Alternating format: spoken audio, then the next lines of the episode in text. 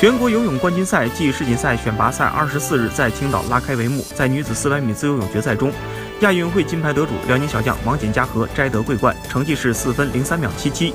虽然顺利夺冠，王简嘉禾仍认为成绩没有达到自己的预期，还是希望自己能够再提高一点。